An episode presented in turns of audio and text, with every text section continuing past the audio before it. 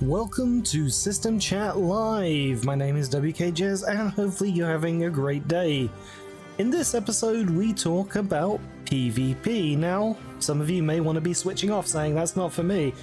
Well, this episode was actually kind of interesting, and I got to learn a little bit more about not only how PvP works, but the importance and, and assistance the PvP pilots are offering PvE pilots in the game, so well worth listening into. Our guests are part of NATO, a PvP squadron. They include Unusual Cupcake, Bernardo 7, Lintouchable, and Commander Liella. So, whether you're in the bubble or off to Colo- Wait, I've got a button for that. Hold on. Whether you're in the bubble of off to Colonia, Boss Lady B and WK Jez are on your side. You're listening to the System Chat podcast. I mostly do PvP in Elite, and it's usually um, organized um, wing fights, usually in rocks. Um, I dabble a bit in DBS and I uh, BGS, and I keep my uh, fingers on the pulse of things that's going on in regards to that. Um, partly for uh, my own uh, personal connections, but also because it's useful for keeping um, Santu Anarchy, which is the um, system that we've claimed as the home of organized PvP.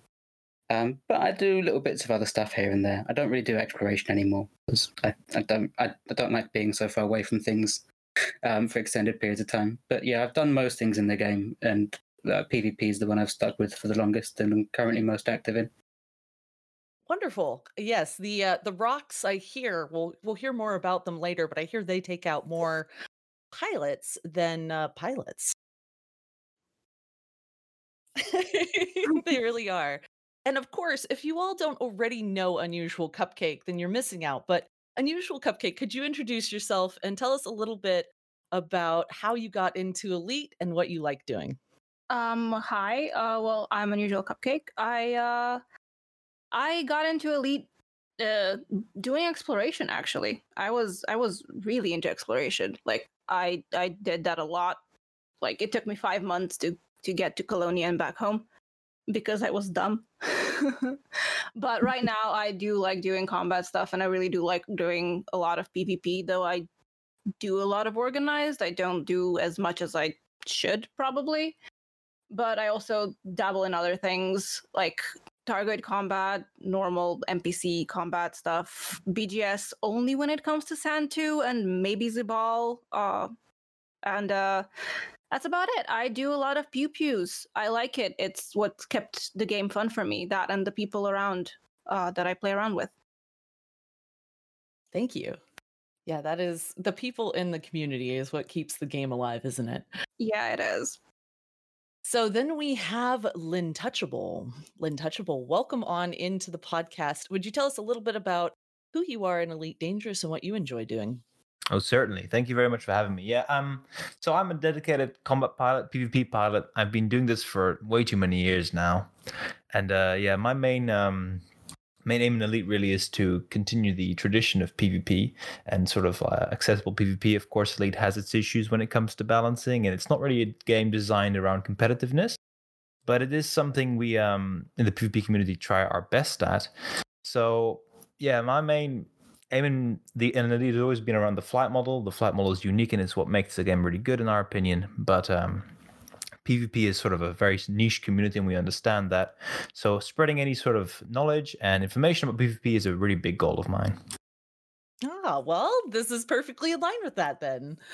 And last but definitely not least is Commander Liella. So, Liella, I'm going to give you a little bit more of an intro because everybody in my stream community knows you, but I'm not sure many have heard from you before. So, Liella, would you tell people a little bit about who you are and what you enjoy doing in the Elite Dangerous game? Uh, yeah. Uh, so I'm Liella. I do PvP in this game. I mostly do organized. Uh, lately, I've been trying to dip my toes back into organic PvP.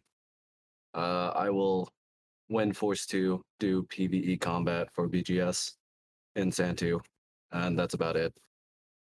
Uh, I'm really into, like Lynn, I am very into educating people. in combat, and uh, you know, fixing ship builds in every Discord that I'm in, which is far too many.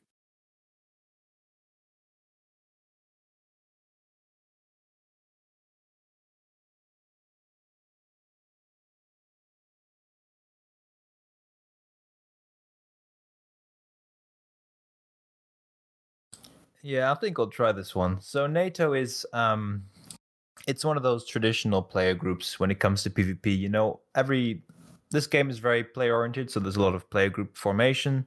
Um, and NATO is just uh, another one of those player groups.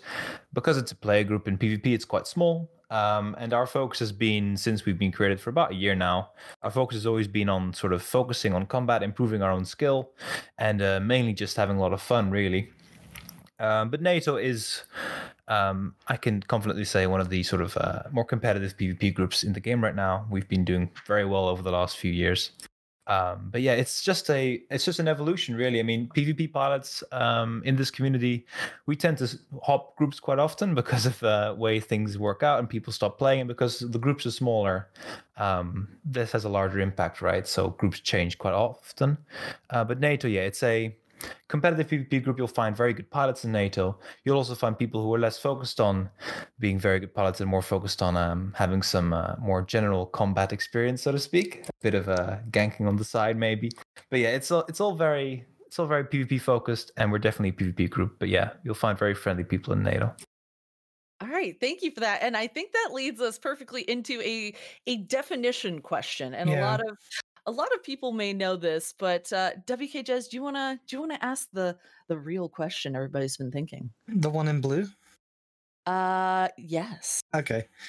So, in gaming, PvP can tend to be a dirty word for some. Some people um, feel that way in Elite Dangerous, with it having many faces griefing, sports, battles, BGS, all that sort. So, what type of steps do you guys in Santu take, which I would guess is more sports, well, a lot of PvP sports is going on, to make it more friendly and welcoming for otherwise stay away pilots? Honestly, in Santu, it's just the home of organized PvP. So we have the PvP hub, uh, which is a Discord where there's a matchmaking bot and people just uh, go in voice. A lot of people ping the active combat role, just organize fights, whether that's 2v2s, 3v3s, 4v4s. Sometimes people like to do bigger fights and never a good idea. Um, but yeah, it's basically we welcome anyone.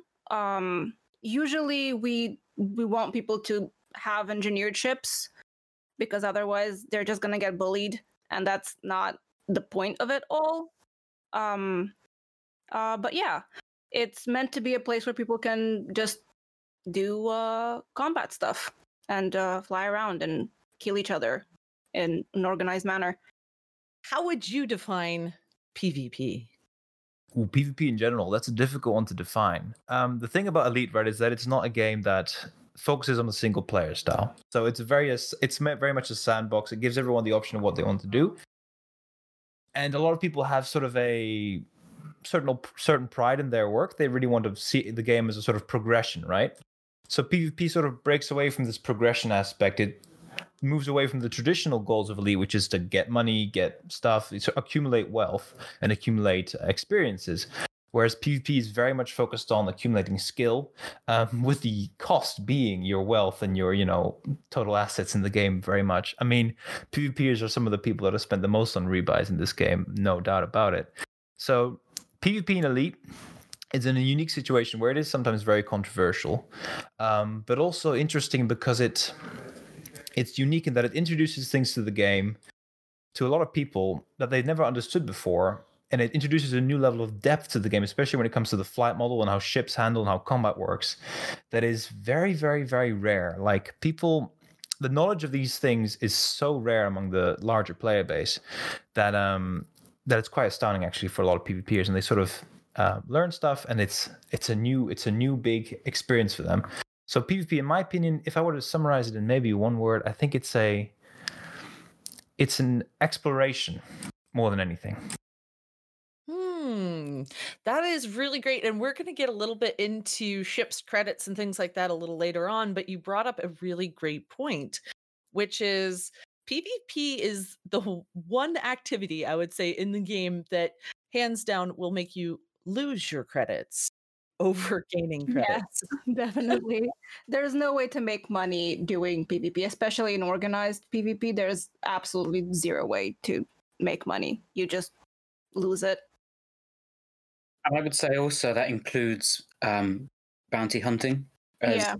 um, a play style of PvP which people engage with um, with the goal of killing wanted commanders to get their bounties um, per uh, transaction of bounty. So each bounty that you have is attached to a particular faction. Per one of those, the max it will cap at is two million. So generally, unless you've brought a kill warrant scanner, if you get somebody that's got their maxed out bounty uh, bounties on their ship and you kill it, you'll get at best two two million, regardless of it. They could have two billion, they could have three billion on their ship. You'll only get two million of that. And with PvP, unlike other activities, it doesn't generate money. So all of the money is a transactional transfer between players. If you are mining, for example, or you're doing missions, then the credits that you get from that is a generation of value in the game.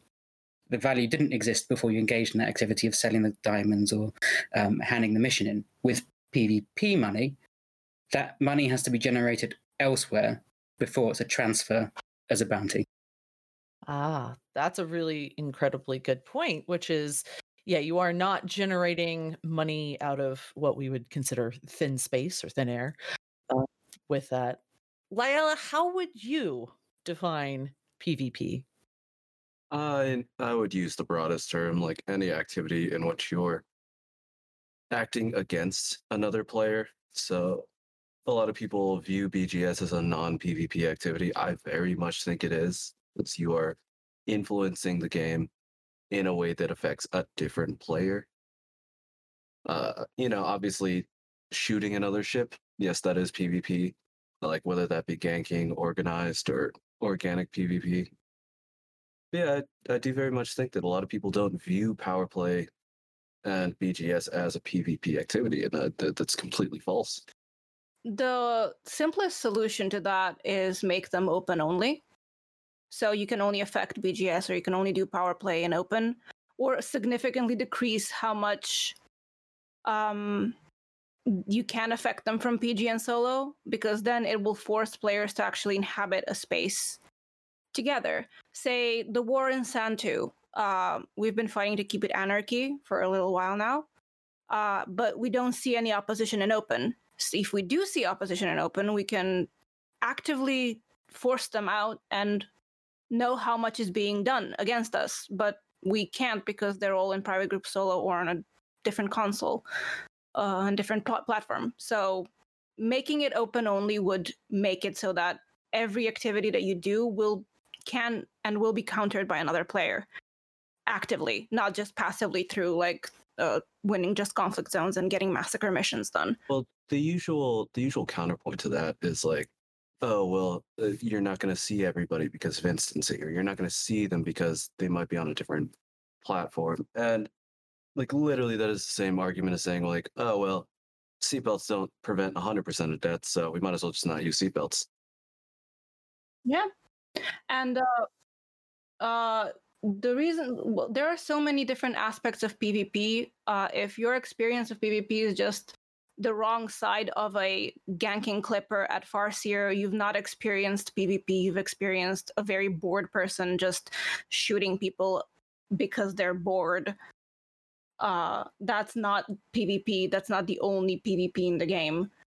I would like to kind of ask you, Cupcake, if you could go a little bit more into the difference between just the organized player versus player activities and the bored players that are kind of just going after others. the reason why people gank is because or, organic PvP, which would happen if there's open only BGS and power play, is non existent. Even piracy, what's to stop a person who has like a ton of cargo uh, that has a cargo and just log on you?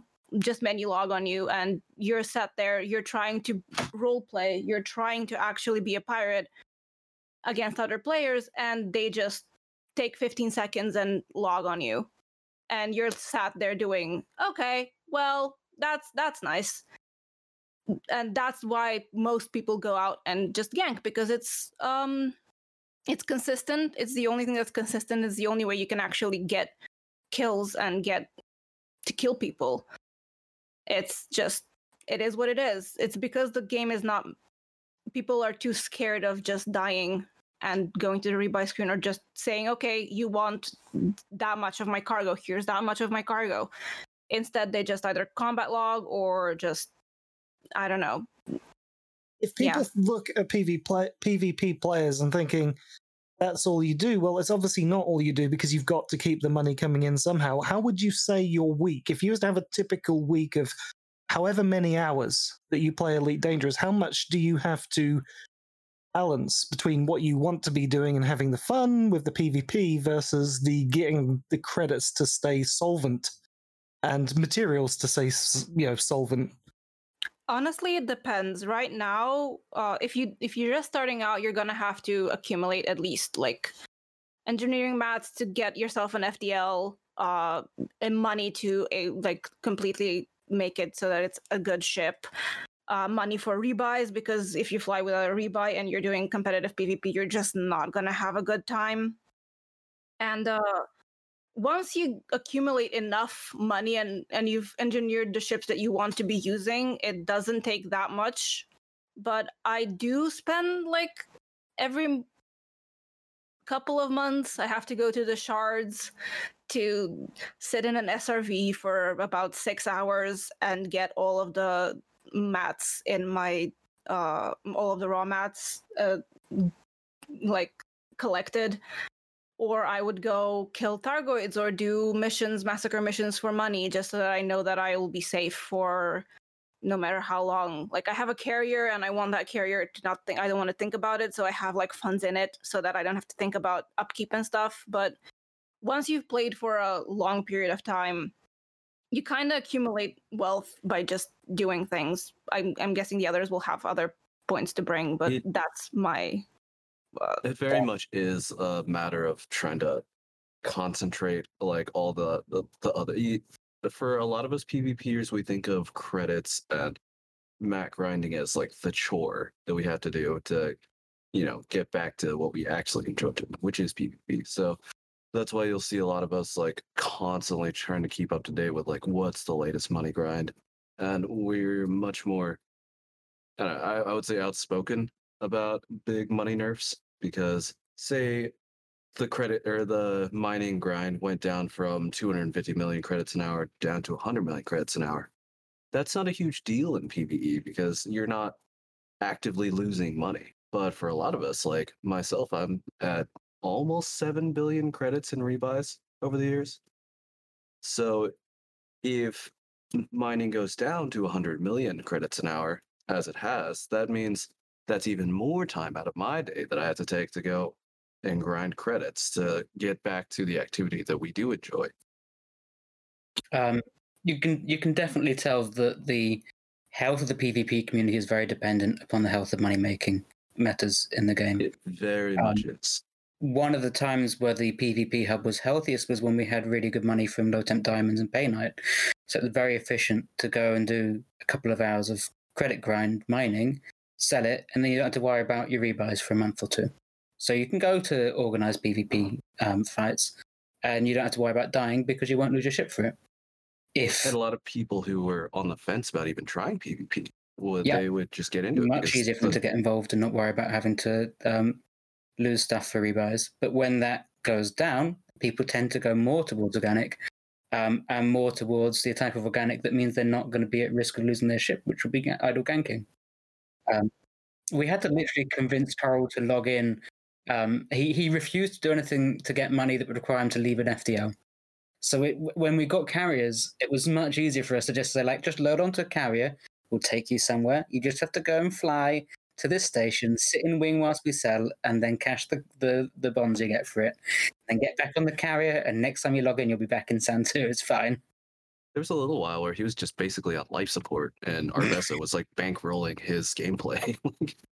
Yeah, I remember the uh, please don't kill me in training. I only have one rebuy left. Oh my goodness. That would be so nervous because then you wouldn't want to accidentally kill them, and then oh, Uh, it's Coral. You're not going to accidentally kill him. you guys all act like everybody knows these names. So who is Coral? Can you tell us? Can someone tell me a little bit about who Coral is and why it is that they can go in a whole PvP league for a whole year without having to do a rebuy? Well, the situation. Carl's a good friend of mine, and um, we started uh, PvPing together about in 2018. So he um he was in an old group with with me as well as a bunch of other people in the, this chat. You know, Lila was in there too. Um, but when we made NATO, he was one of the founding members as well. So Coral essentially was one of the best pilots in the game. For all I mean, I say was, he still would be now if he played actively, although he isn't at the moment. But um, the reason he was able to survive a whole league without dying was because his team was very good. But that, that's just if you if you win if you win a league, if you get to a final, the idea is that you don't lose any fights, and if you die, you tend to lose fights. So think Coral only died in the finals for the last se- last league, right? yeah, Yeah, I mean, yeah, the it. last league was in the finals. That was the one time any of us died, and then in the ROA league we won it, and we had one death that was less of who accidentally accidentally turned his silent running key on by accident. So that was his own fault. Yeah, but yeah, situations are like that. Yeah, I mean, PvP still die a lot. I mean, if you're good, obviously your victories are going to be higher. Um, and it depends how much ra- risk you want to take. And this is another thing about um, about Elite that um, we know a lot in the PvP community is that it is uh, dying is essentially a choice. And I know this is sounds controversial right from the get go. Is that you blame your victim blaming in a way. But when you have a basic knowledge of combat and how the game works, and the time and experience to build a proper ship and a bit of money, um, you won't die unless you choose to uh, it's basically the choices can be based on situations. If you're a PvP pilot in a PvP ship, you're dying because of your own decision making at the moment. If you're a non PvP pilot in a non PvP ship, you're dying based on how you build your ship. So you're dying based on how tanky it is, how fast it is, how capable it is of getting away, or evading a PvP engagement. Um, so the reason Coral was able to survive for this long is, is a because he was with a very good team in a PvP league and he managed to get into the finals of one and win another um, but B because he rarely got into a situation where he would get himself killed, and he knows when he's going to get him. eh, He knows the situations where he can die in. He just avoids them essentially. So that is a that's an interesting topic as well as the is the sort of consensual nature of PvP in a way. If you have a base level of experience, um, you can just not die in elite. So it is very dif- very difficult to die if you choose not to. And I might even say, and I know this may be controversial, that if you just have a knowledge of Elite and the different game modes, you can also choose not to die in that respect because simply being a streamer and logging into open is a choice, at least on my part, to say, all right, I may just get taken out because I know my skill level is at this, you know, my ship is this. I've built a ship that's, you know, a no shield transport type 9 if i'm in open that's a choice and i know that that's probably a, a possibility.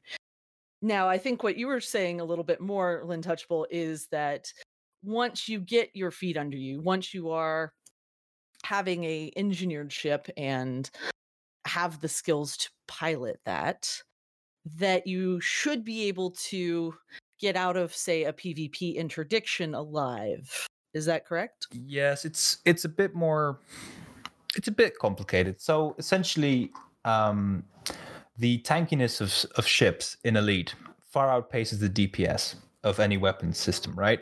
Um, it's very easy to get away in a high wake, for instance. A high wake is not inter- interrupted by any sort of mass lock factor or anything else except for the specially engineered dumbfire missiles called Groms or the engineering modification for standard dumbfires, which reboots your FSD for a bit. Even then, though, if you can last for more than a minute or so, you're really comfortably going to get out of any engagement. Um, any engagement you don't want to be in um, is easy enough to evade simply by location. So PvP, because it's such a small community in this game, and we have a life-size galaxy, galaxy to contend with, um, if you don't want to be shot at by someone, even playing an open play. I mean, if you're streaming, this is different because people will go hunting for you. But if you're just playing by yourself as a normal person, flying around, if you don't go to high uh, population systems like Deciat, which is a very popular early destination system for first people when they're starting in engineering, which is why it's such a popular ganking spot. um, or for instance, Santu, which is a PvP hub location, or the com- community goals, which are very popular with PvPers as well, or even Shinrarta Dezhra, although that one is quite a bit safer nowadays because of how inconvenient it can be for people to gank you there. Um, if you don't go to those locations, you're very unlikely to even see someone, let alone be ganked by them, because the amount of gankers per people in open play is actually quite small. Um, even the like the most the majority of people you'll meet are not going to be gankers. The majority of people you, you meet are going to be in the same shoes that you are in, uh, in the in the situation where you know they're they're not very experienced in combat. They're not even interested in shooting at you. Uh, most people are not super super interested in combat in general in the elite. They're more interested in other stuff. So it is A lot of them might not even know you're a player on yeah, their radar. they might even not know what a player is in, in Super Cruise. They might just see a hollow square and think that's another type of NPC. So it's it's all quite rare, relatively. Uh, it, PvP death is very rare in this game, and it's quite difficult, in a funny way to say it. It's quite difficult to get yourself killed. It's quite an achievement actually to get yourself ganked in this game, because you have to be in a certain place at a certain time, in a certain type certain of ship instance. In a certain instance, yeah, with the peer-to-peer network, that's another thing. In a certain internet connection instance, in a certain game mode, and with a certain lack of situational awareness, um, to get yourself killed. I mean, even even streaming, I wouldn't I wouldn't put as like a, a barrier to it. I I don't I don't think that that really gives you such a huge disadvantage. Like Lynn actually did a stream. uh, I think it was like what two hours long, where he invited us to try to stream snipe him, and he was flying a dolphin. We were we were chasing him down with what was it six like purpose built gank ships, and we got him twice over a two hour period. Yeah. Near the end, yeah, because we had to be in Super Yeah, Cruise for a if- while. If, you're prepared and you have good situational awareness and you know what to look for and you know where to go and where to avoid, it's very hard to die in Elite. in a dolphin. and same thing, Malik VR streams in Open every single day. And if Open was that situation where, you know, it's a certain death trap to stream in it, then he would be getting stream sniped every day. But he doesn't. Right.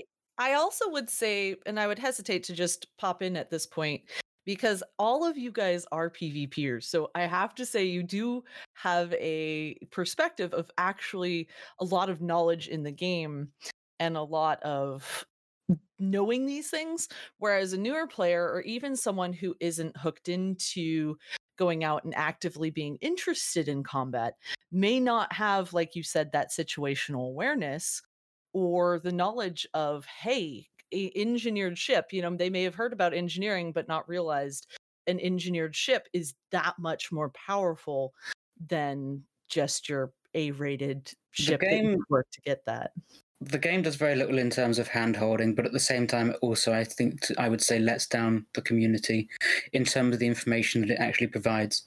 Um, if you play just the tutorials to learn what you're doing, it doesn't give you any information as to how much um, more resistance your shields get just for having four pips in them.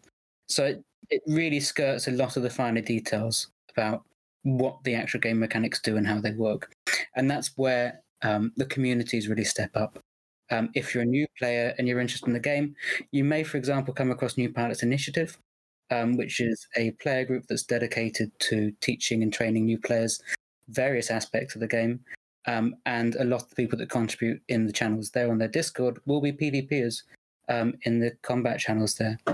Um, same goes for the Gank Evasion Academy, which is set up specifically to teach people um, that are new to the game or new to PvP or, or just interested in learning um, how to evade ganks. And the same for Elite Dangerous Community um, Academy, which is a um, teaching and training section on the Discord there, where again PvPers will contribute um, with information and knowledge about how the game mechanics work, um, how to avoid dying, and what's strong and what's weak, and how, how that all interrelates. Um, uh, another thing, it doesn't even have to be fully an, a fully engineered ship. Just being a little smart about the way that you build your ships can save you a rebuy. Um, having a shield instead of that cargo rack on a cutter will save your life. Even if it's a non-engineered shield, even if it's unengineered boosters, it will save your life because of how stupid the cutter is and how tanky it is. Like don't don't be like oh I, i'm gonna lose this and this much cargo no you're you, you want to lose that cargo or do you want to lose your ship which will cost you more in the long run I think that's one of the big downfalls of Elite is like nothing in private or solo, like nothing pushes you to learn how to build your ships for open play. Mhm. So a lot of these skills that the community provides for teaching you how to evade a gank, how to build your ship to be survivable, you don't really necessarily need to learn those in private or solo. Like you, like flying that shieldless cutter with a landing or with a uh, docking computer, that's a perfectly viable option in solo because the NPCs don't even know how to pull you out of super cruise. So for a lot of players, they get into open and it's just like a complete culture shock because they're like, oh, now I do need to know how to land my ship. Now I do need to know how to build my ship for survivability because I will get rail spam the second they pull me out of super cruise, which is a thing that I've never experienced before. and that's that's probably what keeps pvp interesting is that and no matter what as human beings and i'm sure you know maybe in 20 or 30 years down the road ai can get to a point where we can't anticipate it but i think everybody who does any sort of combat can get a sense of what the ai is going to do. You have an idea of how it's going to work and can anticipate it and that's probably the thing that after a while it's it's no longer as challenging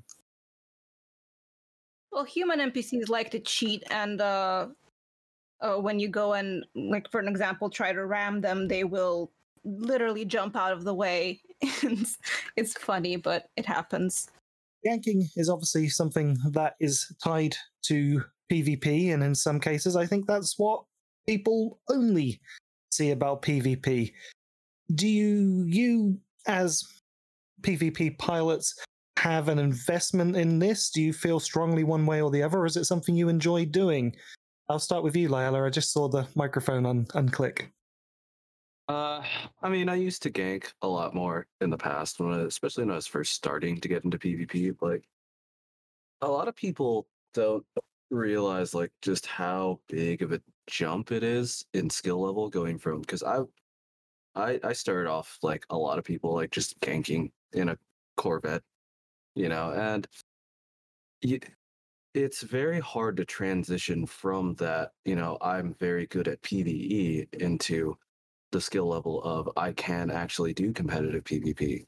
So for a lot of people, ganking is that middle ground where they're like, okay, well, I need a relatively unexperienced pilot to shoot at so that I don't, you know, suffer all these rebuys.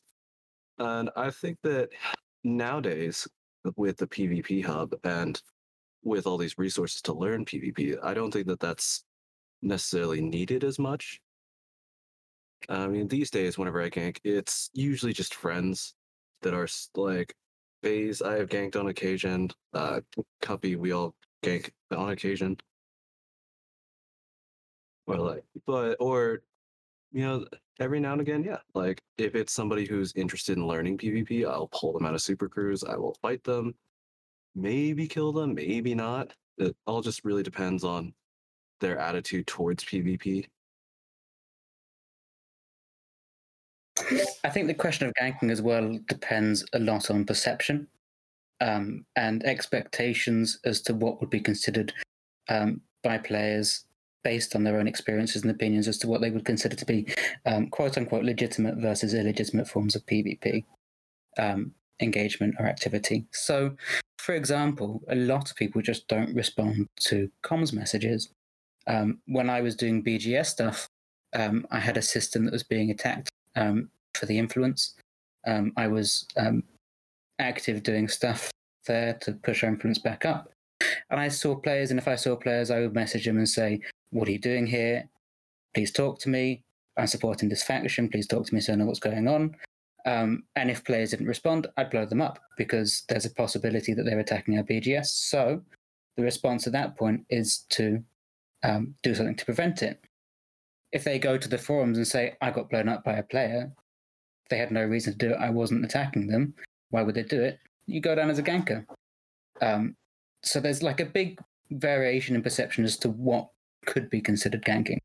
Um, I personally would only really term ganking to be specifically um, shooting players for um, no return other than watching the ship go boom when it's players that aren't looking for PvP contact, uh, contact, con, like not looking for PvP interactions, and also not engaged in activities that would conflict with other players. So, if you blow somebody up for power play reasons or BGS reasons, I wouldn't consider that ganking because by engaging in BGS, they've put themselves in a situation where they're conflicting with other players. So that's a um, uh, quote unquote legitimate recourse in that situation. Um, as for who actually does ganking and why, um, I, I, would say the majority of people that you will encounter ganking um, are probably PvPers in organic spaces looking for fights, and they'll pull players, see what happens. Um, if they blow them up and a ship goes boom, bonus. If the player fights back and they get an interesting in- interaction out of that, bonus. They're probably pretty agnostic about what's going to happen. Um, and if they get a fight out of it, great. If they don't, not the end of the world. Um, most PvPers don't have a very um, defensive attitude towards what happens when a ship goes boom. Um, and the number of people that are career gankers that are only looking for um, blowing up soft targets to um, stack up the KD is pretty limited in the game. But it's also an option that's available to people if you're flying in open through a player hotspot area it's a risk you take to understand that that's a possibility what will happen. So um, I don't think it's necessarily that has to be justified per se. It's a valid form of gameplay. Um, it's I don't specifically yeah. about myself, but it's gameplay. It's a, the thing about ganking is that it's way, way, way over focused on. Like it's you've got the PvP community, which is very small, and then you've got the ganking community, which is even smaller, and then you've got the career ganking community, which is just you know people that only do ganking, uh, which is tiny. It's maybe a few dozen, like a dozen people or so, um, and their impact on the actual game population is nothing. I mean, the, it's it's maybe a few. I mean, they have a few ten thousand kills among them, but that's over dec- over half a decade. That's not a lot of kills. It's not that interesting. It's not that important. The big thing to focus on with ganking is that it's it's gone so much in the limelight because people are very upset when they die in this game, unnecessarily upset. And I'm going to be quite biased about this, obviously, as a PvP and as someone who's always been into combat. But if you get super, super, super upset about dying in a game where you have a 5% insurance cost, mm, really not necessary. Now, of course, there are situations where uh, new pilots will be ganked and they will be discouraged from going into open again and stuff like that. But um, the important thing to remember is that the impact that ganking has is uh, focused on too much. It's it's something that is not um, encouraged necessarily in the PvP community. It's not something we focus on.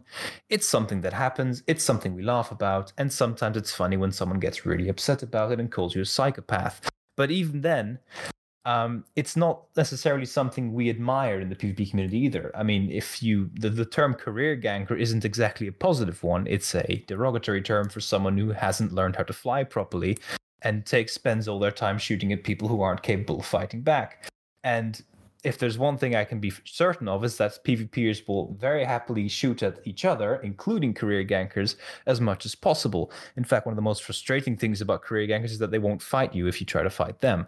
Um, but the big thing to, to focus on with PvP really is that it's such a small community which seems to have such a vocal impact on the game um, but the actual competitive nature of it, the actual skillful element of PvP is ignored. It is completely under the radar of most people who play this game. They don't understand it exists. They don't believe that um, gankers have any skill. They don't believe that when they get shot at by a wing of four FDLs, that those guys are interested in actually being competitive at all and not just completely bored out of their minds because they can't find anything to do biggest problem PvP has these days is that there's nothing to do. There's no incentive for people to do actual PvP in this game. There's no incentive for me to go out into the CG and shoot at someone else. Because if I do it in the conflict zone, even, that conflict zone is going to be balanced wrong. It's going to be done already. It could be bugged. Um, I'm going to be in a build that is very, very bad at killing NPCs and very, very good at killing players, then congratulations. I've just spent all the ammunition on my large ship and getting out, getting rid of this other large ship, and now I can't kill any NPCs anymore. It's a waste of time from the perspective of someone who wants to do actual progression. So if you want to unlock uh, certain things in the CG or something, if you want to make some money, PvP is going to waste your time completely. Um, whereas the actual competitive element of PvP is so small and so irrelevant to the actual community that it is overshadowed by ganking, which is undertaken by a minority of the PvP community. That's what's so amazing about it to me is that ganking is such a huge focus for everyone who doesn't PvP, but for the PvP community itself, it's a side thing. It's it's a few people that do it regularly. I mean, there's famous names like Dangerous.com who is focused entirely on getting as many kills as possible and will not engage in any fair engagement. If he's in any chance of dying, he will leave immediately which you know fair game to him that's his playstyle. But for people like myself um, for even for the nato squadron and for other squadrons like ourselves like um, uh, prism and boran and groups like this who are focused on um, actually doing often organic pvp but also organized pvp and getting good um, there's going to be times we gank people because there's nothing else for us to do. And that's the sad thing. There's nothing there's no reason to do actual PvP. And I really, really want to focus on that because I think it's important to not get drawn into the ganking debate because it's something that has happened so often. There's no reason to do PvP. Like, there's no reason to seek it out in the game. So, for a lot of players, like that is going to be their only interaction with PvP because that's the only one that they have no agency in. Like everything, every other part of the PvP community, every other PvP activity you have to buy into it. So uh, it's not going to be something you the game naturally pushes you towards. And that's one of the things that we would really like is a reason to do PvP. So ganking is not your first experience with it. And, it, and so that the game incentivizes you to gain these skills, to gain the knowledge of how to interact in a PvP environment. Um, I would also say the best thing that you can do if a player blows you up is to send them a friend request afterwards and say, "What could I do differently next time?" Yeah. Uh, most PvPers uh, and most gankers would be happy to have a chat. Um, if you add them and start calling them a sociopath, they'll probably find it funny. But if you start asking them general questions um, and want to learn, then most of them will will if as long as they share a common tongue, will help you out. Um, because um, PvP is about player interactions and the dynamism that you get from different player interactions.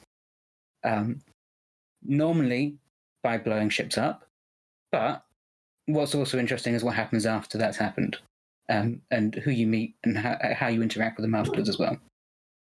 Um, so, I mean, I think, like I said previously, I think FDev could do a lot to um, I know that a lot of the elite community are against the idea of being handheld, etc., in the game.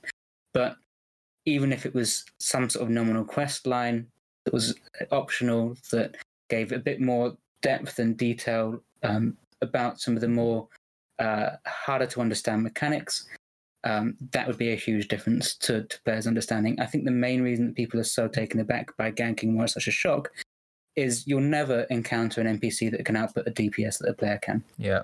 The funny thing is they're against handholding, but they need to be handheld. It's it's that simple. They just the majority of people in this game have no idea what they're doing when it comes to combat. And I don't want to be mean or insulting. I don't want to be denigrating people in general. It's just that the information you the the the information you need is out there. It's just not in the game. It's not loaded in front of people like it should be.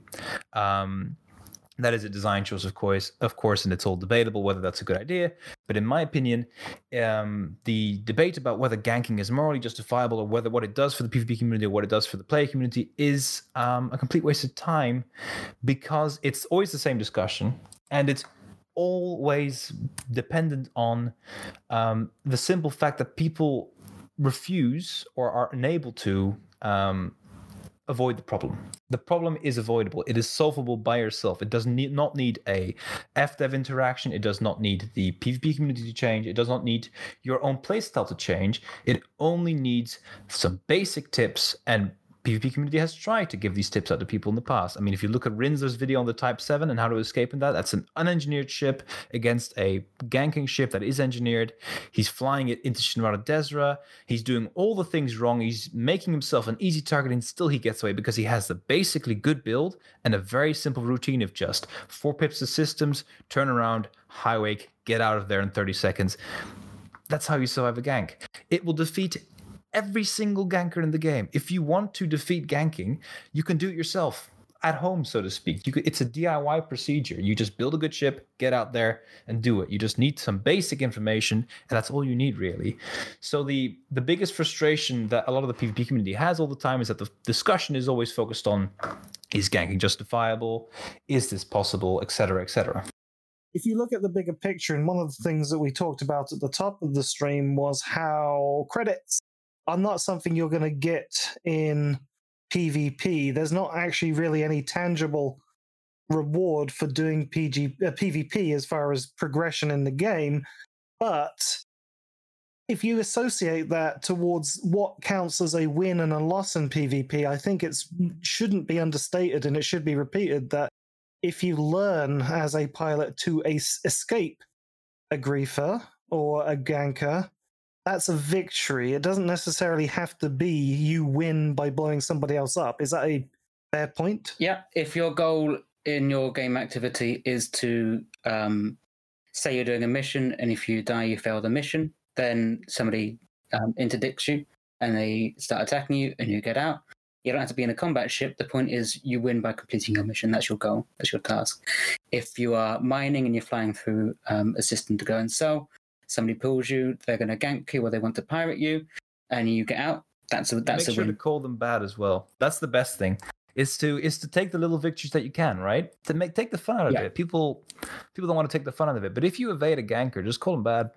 I mean, it's it's you can you can easily evade a ganker, but still call them bad. It's worth it. It's a good thing to to advocate for because I think people should um, have a reward for basic shipbuilding skills. I, I will say, like, even those basic shipbuilding skills would I don't think we would even need to teach that though. If if the NPCs were even just a little bit better at pulling people out of super cruise, because and let's be honest, like if you've played this game for more than like a week or two, you should be able to evade every interdiction from an NPC you will ever face. Like Exigius's mom did it with zero coaching on her first try. So if the NPCs can't even pull you out of super cruise, how are you supposed to learn how to evade a gank? How are you supposed to learn how to build your ship defensively if this is never a skill that you're going to need in solo or private until you encounter another player? Gotta say, it is a rush. The first time, I mean, I was really bad when I first started getting out of interdictions, but when I first did my first one, I kind of felt like I had, you know, a two ton, whatever, you know, too too censored to say, but you know, I felt like to do that with PvP, it just adds on a new kind of layer, I guess. Yeah, and and there is that satisfaction of being able to get out of that interaction. And I would say that as having Lyella in the chat sometimes and coaching me on it, it's really not as easy as it seems to some players because like Kit Tempest pointed out, not every player in the game is interested in combat. And obviously, we're just trying to highlight those that could be or might be interested in combat. And I think there is a certain level of when you do break out of your first encounter, like the first time I got ganked and I didn't know what was happening. I was like, wow, the NPCs have gotten really good because I didn't have that situational awareness. I didn't know what the hollow dot meant anymore. So there's that level. But once you do get interdicted by another player and you get out and you get away, there's that exhilaration of just, yeah, you know, like I beat them. And, and it is that really, there is a lot of satisfaction in that and getting, uh, getting able to, being able to uh, just escape. And as you guys are putting it, it is a lot easier than we think, right? It is a lot easier to do that than we think. I think it comes down to learning curve. If you don't have the prerequisite knowledge and you get ganked by a player, there's very limited time to learn anything from that interaction. Whereas I think that that's that's the big that's the missing part though is that there is no there's such a huge step between elite NPC and even like career ganker. Whereas if we had that missing, like if we had NPCs with the ability to pull you out of super cruise, if we had NPCs who had proper builds, that it wouldn't be such a culture shock going into open and interacting with your first players. Yeah, this one I know is somewhat controversial for people in the elite um, community. But when I first started playing Pre Horizons, I arguably spent 99% of my time in open. I wouldn't think to go solo because I wanted to play elite to be around other commanders or other people. And private groups, well, at the beginning, I didn't really understand what they were for, and I didn't have friends, so I didn't go into private groups. Why do you think then, and engineering, and I know it's engineering that's had a massive effect on a lot of people's opinions towards PvP. Why do you think that maybe people are now not engaging in open play? Because it's not just me. I know a fair number of people that went off into private groups after Horizons. What what effect has that had the, when engineering came out to PvP? Is it good? Is it bad? How does how do you feel about Uh, that? you will get very different answers from different PvPers about it. I know that a lot of people that were OG did a lot of PvP before um, engineering came out, um, didn't like the changes, and I think current PvPers will largely agree that engineering has balancing issues to it. Um, almost every PvPer that I have ever encountered, I think I have encountered any that wouldn't agree that we'd like the barriers to engineering a lot lower because we want more people to be engaged with and able to engage with PvP, whether that means um, having ships that can survive ganks or whether that means they want to do PvP themselves. But the biggest barrier to that is how heavily weighted engineering makes the DPS potential and the health pool potential of ships at the moment compared to people that haven't done engineering.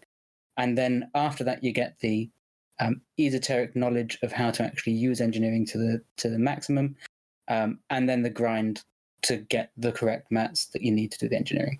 It's a huge barrier and a huge wall. I don't think anybody would disagree that we'd like that to be um, much smaller. Personally, I agree. As I personally, I enjoy the flight style um, and the potentials opened up by engineering, but I don't think engineering balances well into the main game, um, and it's a, a big um, uh, limitation for people that want to get into flying in open. I'd much rather engineering was geared towards engaging players with full gameplay as opposed to keeping people out of it.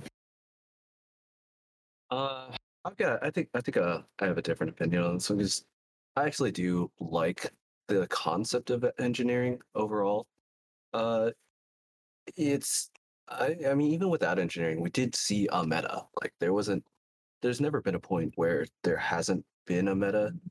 I think that the issue with engineering right now is that it's so like strict for what actually works and what doesn't. Whereas most of us would really, I, I, I say this all the time. Like right now, the meta is a more paint bigger brushes kind of mentality, whereas a lot of us would rather it be a rock paper scissors where, okay, well he's got this build, so I have to use this kind of build or fly in this kind of like manner in order to counter that. I think that engineering does open up a lot of possibilities for a lot of different ships to be useful in different ways. Like uh, I flew a Type 7 in my 100th match at PvP Hub, and pre engineers, not a possibility. Like I would still have a lot of hull, but that that ship itself would not have been a possibility at all. And I, I do think it needs a lot of balance, and it could use a lot of work, but I think it's been an overall good thing for the game. I mean, engineering is an interesting topic um, when it comes to PvP because if you look at the, I'd say let's call them the PvP boomers, the OG gang, the uh, the old people.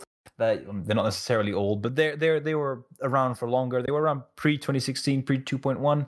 Um, yeah, from the silent era, they say that engineering has killed PvP. Of course, the popular counter to that is that they're all bad pilots. Um, the biggest thing that engineering has done is it has given the actual competitive PvP community um, more tools and more tools to explore flying with. It has made pilots better and it has given us more freedom and more uh, focus on reaction time, actual skill, instead of, you know, sitting around waiting for a capacitor recharge. So it has improved the flying. It has made the game more fun when you when it comes to high intensity PvP. Um, it does increase the barrier to entry. Honestly, though, it's a bit overhyped how big of a barrier, barrier to entry this game uh, the the engineering is. It takes about a day to get yourself into a meta FDL from uh, from nothing.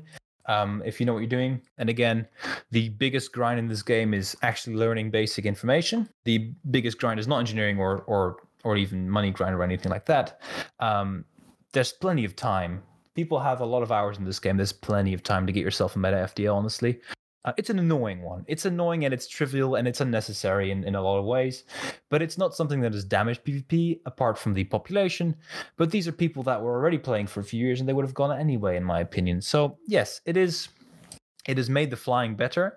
It has increased the gap, but people are going to get upset about ganking anyway.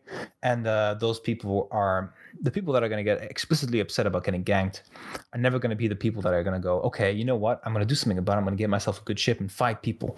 No, they're going to be they're going to be uh, annoyed either way. And again, as I said earlier, it's all about ship builds, right? So um, a badly en- badly built engineered ship is still going to die very very quickly, and is uh, going to be just as fragile in many cases as a badly built or even reasonably built non-engineered ship. So, in my opinion, engineering is good. It has increased the skill gap uh, between people. It has increased the skill ceiling, which is the biggest thing that that matters to me, in my opinion. Um, and it's a good thing overall. I I I'm very new, so I don't know how it was before engineering. So I'm spoiled, and all I know is engineering. But I know from flying an unengineered ship to flying an engineered ship how much it's changed for me. Like, I say this a lot. I am a snob when it comes to the thrusters of my ships. I will have class A dirty drag drives on my exploration ship because I won't fly anything else. But I think it is a grind. Like, I don't enjoy it. I hate having to engineer new ships, which is why I like the fact that I have enough engineered ships. And it should be less of a grind for people that do want to get into it. But um honestly, it's made the flight model better, like what Lynn said with the engineering, and it's make it made the ships powerful, made difference, and like made it so that people ships that wouldn't be considered can be considered uh, as ships that can be competitive. Not very good, but can be competitive. Like the Orca. Like Orca is a great example. The, the Orca was meta for a little time, wasn't it? Just for a short period. Like the Orca's the Orca's strongest role right now, arguably, is combat. Like it's a pretty mediocre passenger ship, honestly. It's a pretty mediocre exploration ship and trade ship, but honestly, it's not half bad in combat. It's I mean it's very good for memes. Like if you have an orca pod going Yeah. around bullying people in system, and you have like appropriate um, system chat chatter for you know a gang of orcas ramming people to Yeah, death, like when that's you- a lot of fun. It is also good at dying in one v ones, and uh, you know when people actually competent turn up. But up until that point, you can have a lot of fun in orca. Yes. Ugh. You can make a sidewinder work if you want to. Like we have a sidewinder build that we go in and play around with. It's you can make any ship work. It just to varying degrees. Yeah, and before engineering, I don't think that that was really yeah, the case. I mean, it's made Like, ships more fun to fly, right? And that is the big thing about Elite that people seem to forget is that it's all about the flight model. It is a game about flying ships and now about walking around a little bit. But I digress. It is about flying ships, and um, the more the more ships you can fly, the more fun it is, and therefore the better it is. So engineering net gain definitely. you know, how have you thought about the new CG rewards with the double engineered components? Has that really engaged the PvP community or yourself as a PvPer to get involved in the CGs? Or is it more of like a FOMO? Now it's going to create a new meta. And is it fair? Yeah, is it fair? So I'm going to actually start with the uh, unusual cupcake. Sounds like you have a good opinion on this one. I think it's dangerous to start doing things like this. And um, can you imagine some weapons if they'd make it so so so far all the good double engineered modules have become available for anyone to buy, right? Like the FSD um, was available to be purchased at tech brokers. So can you imagine what will will happen once like okay, now they're doing a long range increased ammo capacity rail. Okay, instead of a cascade, we may we'll change it to super penetrator or whatever or a fuel rail. But what happens when they do an efficient and anything else plasma accelerator? And then you're like, shit. And it's gonna be so overpowered. And if they make it into a thing where now with Odyssey we're gonna be able to double engineer everything, it's gonna change everything. And I don't know if it's gonna be for the better. It's don't- bloody terrifying, is what it is. Really. I, I think it'll be for the better because it's not like if everybody gets it, then it's not like anyone has like an advantage over. Everybody has equal access to it. That's assuming double engineering is going to be the gold standard going forward. Yeah. I mean, is it open all the time? I I mean, they're basically split between is this useless? Okay, who cares? Is this actually useful? It's probably not going to be amazing for um, the existing balance by the looks of it. Um, the Seekers pretty much useless because nobody really uses Seekers in PvP, um, apart from um, if they're specifically going after hull tanks, which is just bullying. Um, the FSD, I would say, is very powerful um, if you know what you're doing with it. If you stick one on a Python, for example, and using it as a mission runner, um, then hey presto, you've got something that can jump full range, and if you get hit by a grom bomb, um, you'll you'll be able to jump very quickly, so you can get out. So it's very powerful in those limited circumstances. Um, the rail is a big difference It's flat out better. That's the problem. how people It's just view flat out better. as viable. And this is another one that this is another one that me and me and Bernard Yeah. disagree on. Because okay, so he said that every every one of these double engineered modules that are very powerful, FDev is made available as a as a tech broker unlock later on. I legitimately don't know if FDev is in touch with the meta enough to realize that this is going to be a very powerful module. So I think it might open up the possibility for like, oh, you missed out on this, so you are now at a disadvantage forever. I just want to say quickly that the double engineered modules, for those that haven't heard about this, basically there have been rewards for some of the community goals. And depending on the community goal, it is centered around it. The current community goal that is active right now is for a double engineered railgun. So, what that means is normally when you engineer a module, you have kind of your main engineered tilt for that module.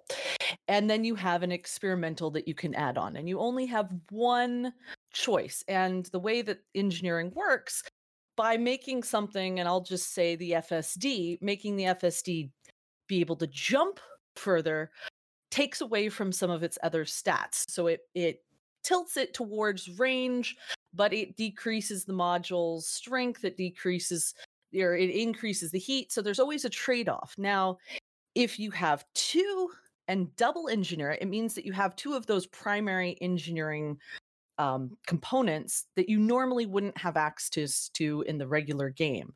So in this case, on the railgun, you have long range and you also have high capacity, which you would usually have to choose between those things. Now you have two effects on that gun plus the experimental.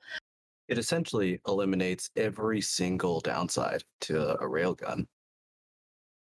Hmm balancing factor of the railgun is the limited ammo that makes you say, is it worth taking this if I run out of ammo if it's going to be main DPS?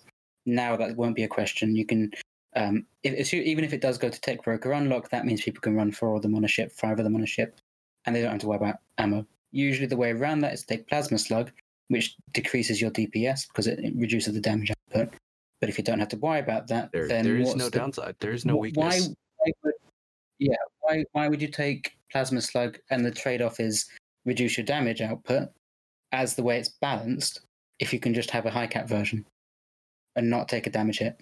This was also the this is also the concern whenever we switch from our engineering to the modern engineering system that we have. So a lot of people had that concern. They're like, "Oh, I missed out on the R engineering phase, so that means like people are going to have god rolls that we don't have access to now." And so for my sin of not playing the game at that time, I am now at a disadvantage, which was not the case. It almost I- was. It at almost the very was. least It almost was, and like, and there are very niche examples of things that are massively overpowered, like uh, Ryan's minus ninety percent huge PA. Like that thing is ridiculous. But on the large part, I feel like FDev is at least aware enough that they know when something is overpowered, and then they balance the game around that.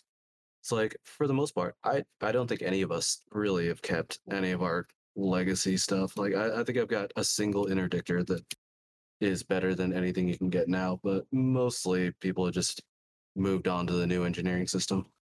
As a more general point, do you think the CGs are coming in too thick and fast? Because I distinctly remember CGs used to be a little bit more better paced than they are right now. I have it on good authority that thick and fast is never a bad thing. Oh, for fuck's sakes. Um, I think some pacing between them can help with sustaining engagement. If you have the same thing that cycles every month, you get this week was this, this week is this, this week is this. It becomes routine. It becomes It's constant availability for action. I don't see anything wrong with with constant CGs. Like when they made them once a month, it was people wouldn't even show up to them really because it was you know okay, who cares? I'm in I'm in Deciat anyway, right? But if it's I mean now people are showing up again. I mean they used to be like this as well every week, and people would show up to them as well. They have become once again a PvP hotspot. So there's nothing wrong with multiple CG, CGs at the same time. Maybe for like PVE engagement it would be lower, but hey, if we're talking about PvP, it's a good thing. I think that they're doing a much better job advertising them as well nowadays.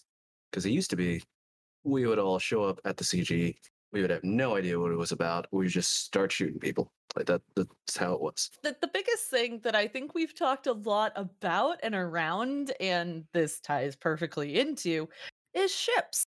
I believe that one of the things, just from the outside looking into the PvP community, the thing that ties you together is your love of one, the flight model, which we've talked about, and two, playing around with ship builds, your favorite ships, your least favorite ships.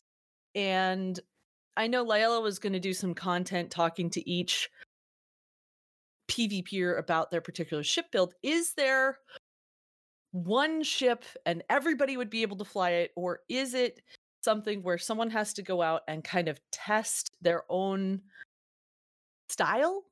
Is there a way that someone like me can go out and figure out what my style of combat is? Okay, okay, so it will come to everyone's surprise. My favorite ship to fly is the FDL. Um, uh, because uh, I I came into combat doing stuff with the chieftain, and then I was um, uh, what's the correct word? I was bullied into the FDL. Um, and uh, then I was thrown into a um, wing fight with a semi-engineered FDL against Coral. Uh, with Lynn on my my side, but again, I was literally dead weight that fight. Um, I love flying the FDL. I hate that ship, but I love it, and I feel like you said, um, can anyone uh, find their own play style and flight style? Right now, the FDL is um uh, yeah, Bernard did it and Lila, but we'll not talk about that. Um, um, the FDL currently is the ship that 99% of PvPers use in competitive and organized PvP. And it's simple. The reason is simple why. It has the best flight model. It can move very, very good. And it is an excellent ship. It has amazing convergence. It the weapon platform is good. You can do a lot with it.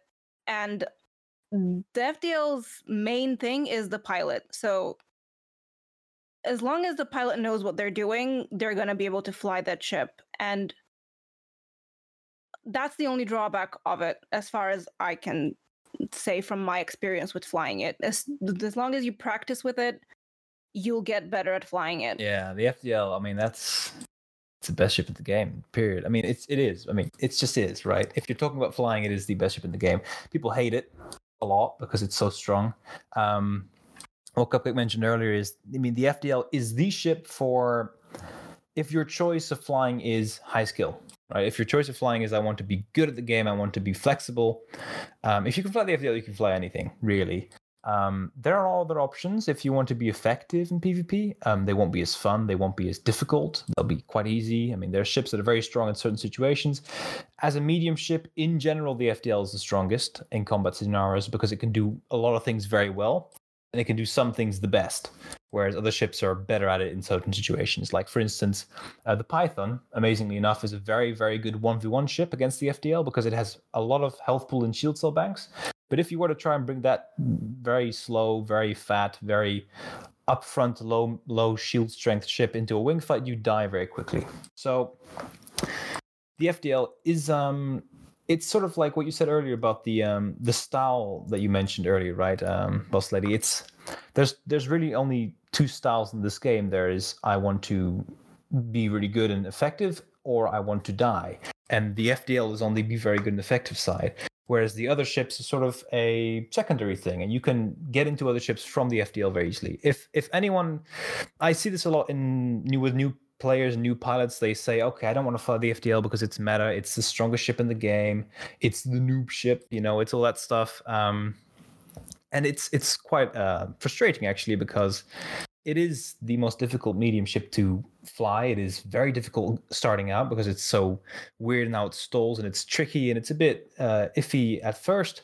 But when it comes to high skill, it is the best weapon you'll ever use. If somebody was to do the most hateful thing imaginable and tell you you had to use this ship as a PvP ship, basically, what would be the biggest nightmare for you if you had to use it as a PvP ship or your least favorite ship to to use? Uh, cutter or an anaconda? I would quit the game. What what is it about those that uh, doesn't do it for you? Um, the cutter goes forward. If you want to turn, you have to tell it three minutes earlier. And the anaconda is just trash. Anaconda is just absolute trash. No. If someone were to force me, I mean, there's a lot of really bad ships at PvP.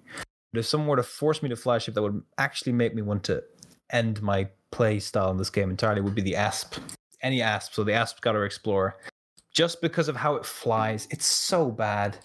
You have an Asp Explorer. Like, You have a combat ass. I have one, but as a joke, it is so painful. okay, okay. So, okay. So, on the way back from Distant Ganks 2, me and Lynn pulled each other.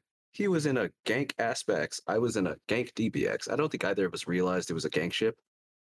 So we had like a 20 minute 1v1 in these explorer ships. Like, Oh yeah, you completely murdered me because this thing is awful. It It, really doesn't does. boost. It doesn't move. It sits there and dies. It is awful. I hate it. I just I just want to jump in because Obsidian Ant gave us a shout out a couple of episodes ago. Sorry to anybody still listening to us that are fans of Obsidian Ant. I know talking bad about the asp is really going to hit you where it hurts. But back back over to the floor. I'd probably say the T10. Like, uh, like it doesn't turn, it doesn't move. Like, you the you can mass lock any ship in the game, but you can also outrun it in a stock Sidey if you really want to. Uh, any kind of high skill weapon that you can think of, can't use it because the convergence is like a gigantic trapezoid. Bernard, what what what would be the ship that would make you quit PvP if you had to fly it? Um, I don't know. Probably the T10 or the Crusader. Um, the Crusader is the um, the, the forgotten um, run to the litter of the um, Alliance C3 ships. Um, slow speed, slow maneuverability, um, dependent on an SLF, which is completely broken in PvP, so you can't use it unless you basically want to exploit a lag switch, um, and awful DPS potential. So, yeah, I, that would probably be my sadness machine. So now we're gonna switch gears, and this is this is probably the part of the podcast that I've been really looking forward to talking about, The end. which is no, not oh, the end. Okay, sorry, just checking. How do you guys feel about what's coming up with Odyssey? How does that affect PvP in your mind? Are you going to be staying in space? Are you looking forward to having on foot PvP as well? What does this change in this new DLC open up or not really interest you? Um, it'll be interesting to see if we can carpet bomb people. Yeah, I'll be using mines a lot more, I think, if I can do that. The question of PvP really comes down to in Elite how do you encounter players? Um, the reason that PvP is inevitably, if it's organic or even you know organized, we just have a separate system for it. But if it's organic, it um, almost always will be in one system at a time. It will be in Deki it will be in CG system because instancing is really tough. So how do you find players? So when Odyssey goes into live game, how are you going to find player hotspots? Where are they going to cluster? Will it happen? I expect the result it will be um, the only consistent way to really find players will be if there's an occasional meta place to farm mats like Dav's Hope, for example. Or alternatively, um, if there's an event going on where people are going to be sitting around having a little bonfire hanging out. So the only way to play and find players for PvP activity will probably be ganking.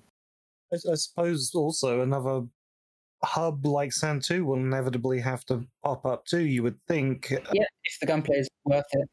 But for me, I am interested in the flight model. So, Uh, so, um, FPS on a peer-to-peer network is no. it's already happened where I've seen a person in front of me, and second later they're behind me and shooting me. So What does it have to offer? Why would you do organized um, on-foot PvP? Yeah. yeah. It's like the the game isn't built around that. You know, that it's not the main focus of the game. So I, I just can't ever see it being super popular. but it will Is- exist. Yeah, it will exist. I mean, uh, if we've learned nothing from our conversation today, there's always going to be a niche community that gets really good at some niche part of the game, like PvP. But as just players of Elite, not just as PvPers, but as players of Elite, what have you either seen or experienced so far in Odyssey that you do like? I am I'm enjoying it more than I thought I would be. Uh, I had very low expectations. I was expecting it to be very bad. It's interesting and it's fun, and especially when you're doing it with friends, it, it's always more interesting and more fun. But I don't think anything has like stood out to me as much, like blown my mind. I don't think anything has done that yet. It looks really Quake-like to me, which is interesting. Like the most similar FPS game that I can see to Odyssey is sort of Quake. And of course, you've got to remember it's low gravity or very high gravity, and you can change that depending on location, right? So Mhm. there's so much freedom again to choose how you want to set this up, which is I don't want to say unique, but it's something that sets it apart from Yeah, alternatives. Yeah, it is it is a lot of fun. I have to say personally since I already play FPS games and I wasn't really particularly looking for elite to fill that niche, I didn't really think I would like some of the PvE combat that Mhm. I've encountered, but the first time I got to do a low gravity jump and I'm just kind of hanging in the air and shooting at the NPC, which at this stage they're not as good at shifting and looking up and I was just Yeah. like, oh, this is so much fun just jumping from each roof. And so there was a certain element of like, I did not expect to like that particular aspect of it. I'm waiting for week three when we get all the exploration stuff going. Yeah. I'm, I'm kind of interested this four. week. Yeah. I'm yeah, week for four. Yep. Because we get to load a force shell uh, on a ship and shove a person onto that force shell loaded ship and see how fast they die. Yes. Well, we we tried to um get someone into orbit and just hopped on top of the the apex interstellar and instantly died. It was so disappointing. So disappointing that you instantly die. Pretty, Yep. pretty much most of my experience with PvP. So there you go.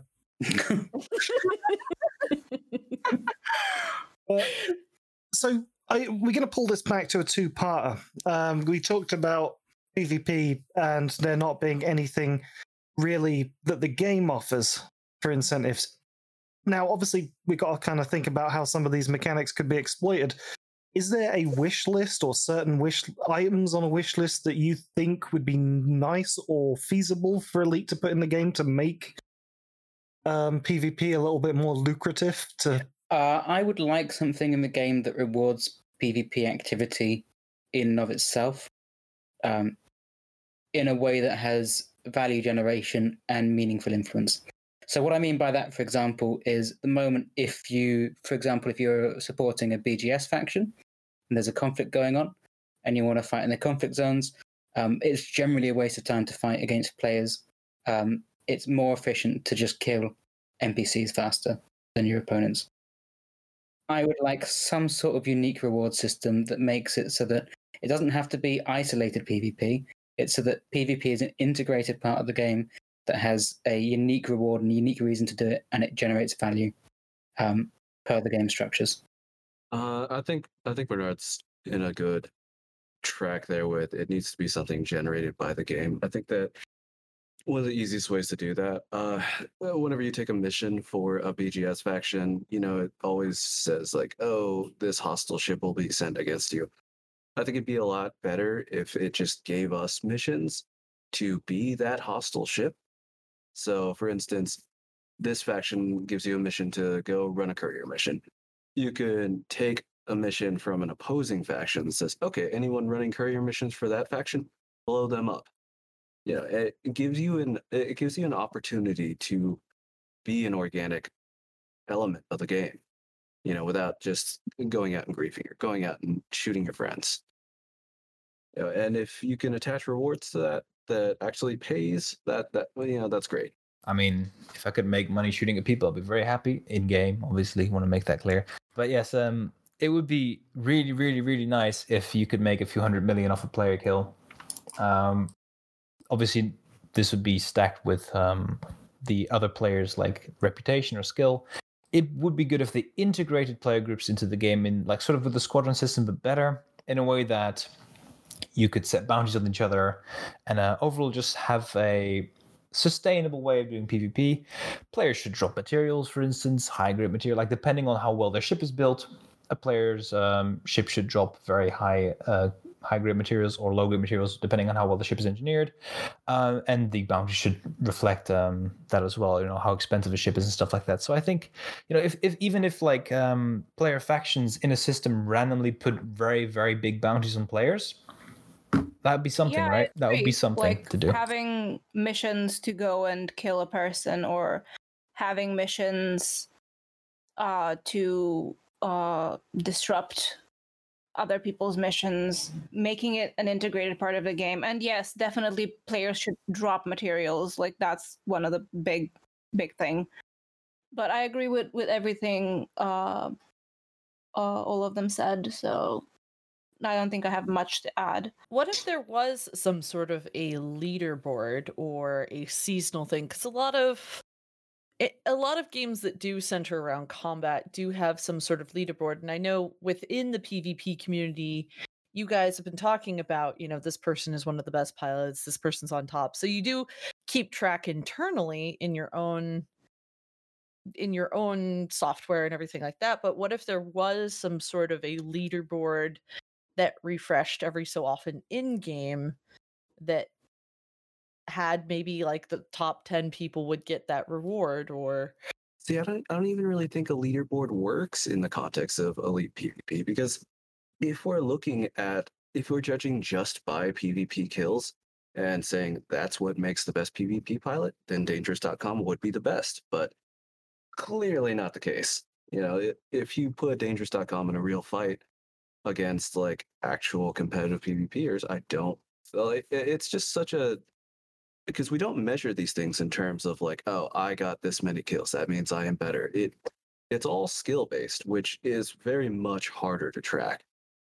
Yeah, we do have a leaderboard already. Um, it's uh, curated by players that want to participate in it, uploading their journal files, which then scrapes out kill death information, and, and um, you can then make uh, calls on a Discord bot to get that information back. But the people that go up in it will be the people that um, primarily gank and run away if they're under threat. So it creates a stilted impression if you only follow that um, as to who's doing what and who's developing where. And I think the risk of having a, a main game scoreboard would be that you entrench people running away to save their KD ratio, because it's always easy to run away. Um, if you have players in organized wing fights, um, the ones that are the highest DPS threat will be their first focus um, to suppress their potential to get damage out. So they'll spend most of the fight being shot at, and they won't get any kills, and they might die. But they do it because everybody knows they're the highest threat. The scoreboard wouldn't reflect that. It's it's one of those things that I've thought about too, and it's kind of difficult. It's like scoreboards are. I haven't known many scoreboards in Elite Dangerous that haven't been exploitable in some ways. When I say exploitable, I mean probably cheesable. And Yeah. yeah, They also, uh, I mean, it's it's the same as every other scoreboard-based system. It doesn't really reward people for being more efficient or being more skilled. It just uh, rewards whoever does the most. So, in an example that we gave earlier was Coral has not logged into the game in like what a few months now, but I guarantee he's still better than like 90% of PvP pilots. But if we switch to a scoreboard based system, he would look like a very low skilled player. What Lesov just said chat is really good actually. Average DPS per fight calculator. That's a good one because people Yeah. people's DPS is actually quite representative of the skill level. Um, would it be interesting to most people? Probably not, but it is that is the best metric for player skill. If you want a single metric. time on target you know feeds into that a lot too which is something that i was taught a lot of combat is like it's not necessarily a case of um getting the most powerful ship but getting the most time on target which i guess that would really enhance your pilot would be enhanced by piloting skills and what dps you're putting out once you have that time on them I think I, I was trying to sound smart there, but I think I fucked it all up. But maybe I didn't. The crowd's well, like, you know, you up, can Jess." have you can have the best hard point, but if you don't hit the other person's ship, right, you don't you don't get Yeah. that DPS. So Part of the nuance of plasma accelerators being the um, meta weapon um, for primary DPS is that it's hard to keep time on target if you don't know what you're doing with it. This is one of the first metas in a long while where the where like the meta weapons have been high skill ones. And that's a good thing. And it is it is stale to some people, um, but it oh generally it is a positive meta, even though it's not balanced. Um, but the ship that takes the most effort to fly and the weapons that take the most effort to use are currently the most powerful, which is good. But still, there should be an ideally a, a move towards balance, of course. Well, I mean, you compare that to the meta before plasmas and rails. the- Like during the silent era, it was gimbaled multis with Yeah. autoloader. Like mm-hmm. that's that's not a high skill weapon at all. Thanks. Thanks. so what if there was Thanks. Yeah, right. what if there was a frontier organized tournament where depending on the team placement because we do talk about, you know, individuals rewarded for the KD ratio, but what if there was a frontier sponsored tournament that you would get in-game credits depending on your placement or your ranking in that in-game tournament? really good. I mean, that, that we already have PvP leagues that are pain to organize, um, and we constantly have to adapt the rules, and we inevitably mess something up whenever we do the rules, because we what we try to do right is try to eliminate things that are what we can that we consider broken that are currently in the game, and we inevitably inevitably make something that is just as broken a, a new meta essentially for for within the PvP league. Um, So no, it would be a good thing uh, if FDev had this is a big if, of course. If FDev had any knowledge and interest in balancing PvP, um, then Frontier run PvP contest would be amazing because it would remove a lot of the burden on the PvP community. It would remove a lot of the drama around it because it's it's a neutral factor, right? Frontier. So that would be a good thing. It'd be honestly just a really good thing. It would have to be enough credits to be worth it as well. You Yeah. know, it, people It would would still be- it do would it be- though. You Yeah. could Well, have um, a, a, a finalists or winners um, paint job, for example, would be a really good incentive. I think a lot of people take Yeah. Stuff but like I that. as it stands We now, we could paint jobs. like as it stands now though, like we easily ru- could run through 100 million credits just in in houses if we in a week. Yeah, if you, Yeah, if it would you could. a tournament with a lot of players, it would be a lot of rebuys for competing and training for it. But just go big, right? Just go big. Say, okay, a billion credits for the winner, uh, seven hundred million for the for the losing team per player. Um, they can just give that away. People are making that money anyway, doing other stuff. Yeah. Um, the time you spend in it isn't exactly less than you would spend making that money in the in the other parts of the game. And it would the biggest thing it would do is promote PvP. That's the one thing it would do really well. Competitive PvP, not ganking or the drama Yeah. around that. Mm-hmm. I've got we kind of to our last couple of questions, but there's one that I've been curious about and probably the most curious about for this episode is I've done watched a lot of Twitch and people doing PvP and some I would consider professional and some probably more hobbyist. But one thing I've always noticed that although there's a lot of swagger and bravado going into fights, I've never really seen a lot of picking on people or demeaning of people that have lost probably more so organized fights. Is that an ethos that has naturally kind of existed amongst the PvP community and what you guys do?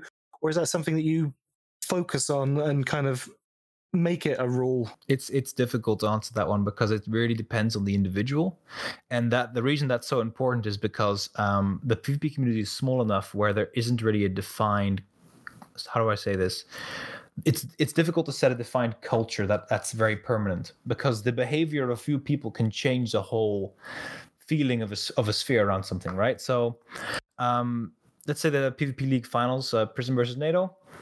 We're all good friends with each other. We're really really good at the game. We all re- we all respect each other. We've beaten each other many times. Um they beat us. They were i mean they made some jokes about it. They they joke about it consistently but it's obviously because they were very happy about winning and they're very respectful in general right? Um but there are definitely situations where there will be uh, people that will um be rude to each other and more mean and more demeaning. And it's it's because of people's reputations and it's very dependent on how people view each other in general that the behavior is set. Of course gg mm, good fun you know all that stuff is very common but the actual behavior is very difficult to hide because everyone knows each other and everyone talks to each other constantly. So i don't know it's something it's something i like to promote but i mean i've been guilty of uh, insulting people as well uh, who i have a little bit less respect for because of their behavior or because of things they've done to me in the past. So it's difficult to say because of how small the community is, and people will have grudges against each other, which will carry over quite a lot, which will have a bigger impact than they should in a bigger community. This wouldn't be a big deal, right? I think that's almost ubiquitous with most communities in some way. There's always going to Yeah. be that competitive streak, and we see it on Twitch, we see it on YouTube, and But it wouldn't impact the greater community as much, right? Yeah, That's if the thing. everyone didn't know each other, then it wouldn't be like such a huge deal. But the, Yeah. the fact that the PvP community is so small, it's almost like going to like a high school with only like 50 people. Yeah. You know, everybody knows each other, everybody knows everyone's business. So Some some people, you know, do engage in a lot of shit talk, but it's it's off the cuff stuff as opposed to you know heartfelt and meaningful. Because Mm. Uh, sometimes it is, sometimes it isn't, though. It depends yeah. on the people being targeted. Depends on who you who you talk about. Like some people are just trash. Yeah, but some people are trash to some people and not other people. So it's it has a bigger impact, is what I'm saying, right? It, it'll always happen in any community. People will be mean, people will be emotional. Um, in general, I think most games, like regardless of memes and stuff like that, most people will be respectful. Um, there's no, but it's there's no real culture in Elite, is what I'm saying, because it's too small to have a culture. It's all based on who is saying what and who's saying what on this particular day. Individuals can change the whole atmosphere and then it can be changed right back to by someone else. It's all based on people's individual decisions. So, just roughly speaking, how many active PvP players do you you think are in the game at the moment? Oof. Let me just look at PvP Hub real quick. And I mean, yeah. No, PvP Hub is not gonna be a thing because No, but you can divide it by five, and then you get a pretty, pretty okay measurement. 200, but that's probably being generous. I'd say hundred. Actually, like I active would- currently. I would say that the the PvP community on PC, mind you, is probably probably under 200. Yeah, something like yeah, that. I would say under 200. Like it's and that that number has gone up over the years. It's gone down. and We It it- stayed you very consistent. Easily, you can easily tie it to how easy it is for you know to get credits in the game Yeah. because when at the height of the LTD boom, it was easily like double what we have now. I mean, and you were constantly running into. Uh, it it's very much more- consistent. It's a very consistent maybe number. Ever since I started playing, which bear in mind that is after engineering just came out, so 2.1 is when I started. Mhm. It has been very consistent, and there will be a myth going around. Again, some people will quit the game, or a group will quit the game, like when STC left in, uh, 2018, late 2018, I think. Um, they left because all their modules were removed by FDev because they were abusing a little bit of an exploit. And um, yeah, and ever since then, of course, they consider the game to be completely dead. They, if you ask back to the anyone in that group, right, is the game alive? They'll be like, no, it used to be way more popular. But obviously, if you if you're playing actively, you notice that the number is quite consistent. But it is a small number, about 100 people, 200 people, maybe. Is is I think part of it as well is um, for the majority of people that end up at the point of PvPing in the game, they've probably done most of the things in the game already. They've played it a thousand hours plus. If they've gotten good at PvP, they've probably done a few hundred to a thousand power, uh, thousand hours at least doing just PvP. Um, it's quite natural for people to stop playing a game at that point because you've played it for a long time. Um, if you're in small niche player groups and you see your friends stop playing, it can feel empty, but that doesn't mean that the overall size of the community has gone down. It just means that there's ebb and flow and pockets come and pockets go. But I, I tend to agree with Lin, at least as long as I've been PvPing, it's felt like the numbers have been pretty stable. But the particular activities people are doing and the particular size of different groups comes and goes depending on game balancing, game changes, um, as well as other factors as well. specific people do come and go. I mean, and just because somebody leaves doesn't mean they're gone forever. So, yeah, uh, I would say between 100 and 200 is usually what it's at. And, and that is Elite Dangerous in a lot of ways. People do come and go and pick it up and put it down again, and across all facets of gameplay too, boss. Right? I mean, you and I have done it. Yeah, exactly. I I think that this is where being a streamer of a certain game tilts this in a way that wouldn't be my natural gameplay. Like I pick up a game for a few months, I put it back down, or maybe I play it with this group of friends or that group of friends, and then come back and leave. Versus with Elite, you know, I play it every single week because that's what I'm streaming, and there's enough there's enough to do in the game to you know do a full time 40 hour week in Elite if you wanted to. Because uh, we are the content. I mean, well, no. Um, with streaming, you can look at how changes affect that as well. For example, oh your gosh, yeah. Finance Friday, when they gutted Painite Value, that had a big Oh change on yeah. Well, this is what we've talked about in the past, and and this affects you as the PvP community as well. And Lyella touched on this at the beginning of this episode, which is that depending on the money making meta or whatever is the meta in the game, that will shift whichever group most of the general public will flock to. So when elite, elite Gold mining, Rush. Yeah, it's the elite gold rush. Yeah. And so when mining was the meta, it actually made me a little bit sad. When I got back into elite and Lyella was there when I first came back in, mining used to be this kind of niche thing like PvP. Like not many people mined because it was difficult. It wasn't particularly fun. There wasn't core mining. There wasn't subsurface. And so I loved mining. limpets. Yeah, there wasn't limpets. Yeah.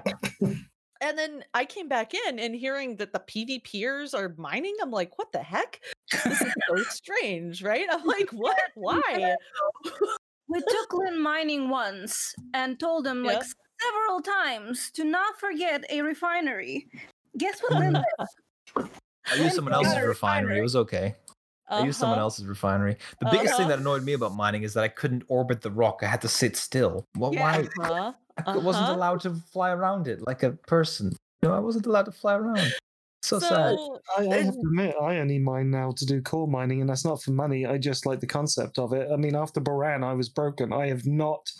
Yeah. I gave up mining when Borann happened. Honestly, and and a lot of people did and and um that's the thing though is that depending on what your interest is in elite you are at the whims of the way that the game is played and the way it is it is changed. And so if something does change then suddenly something that used to be the meta like if the FDL uh, I know this this is going to give everybody nightmares but you know if the FDL somehow became not the meta suddenly it was the the type 9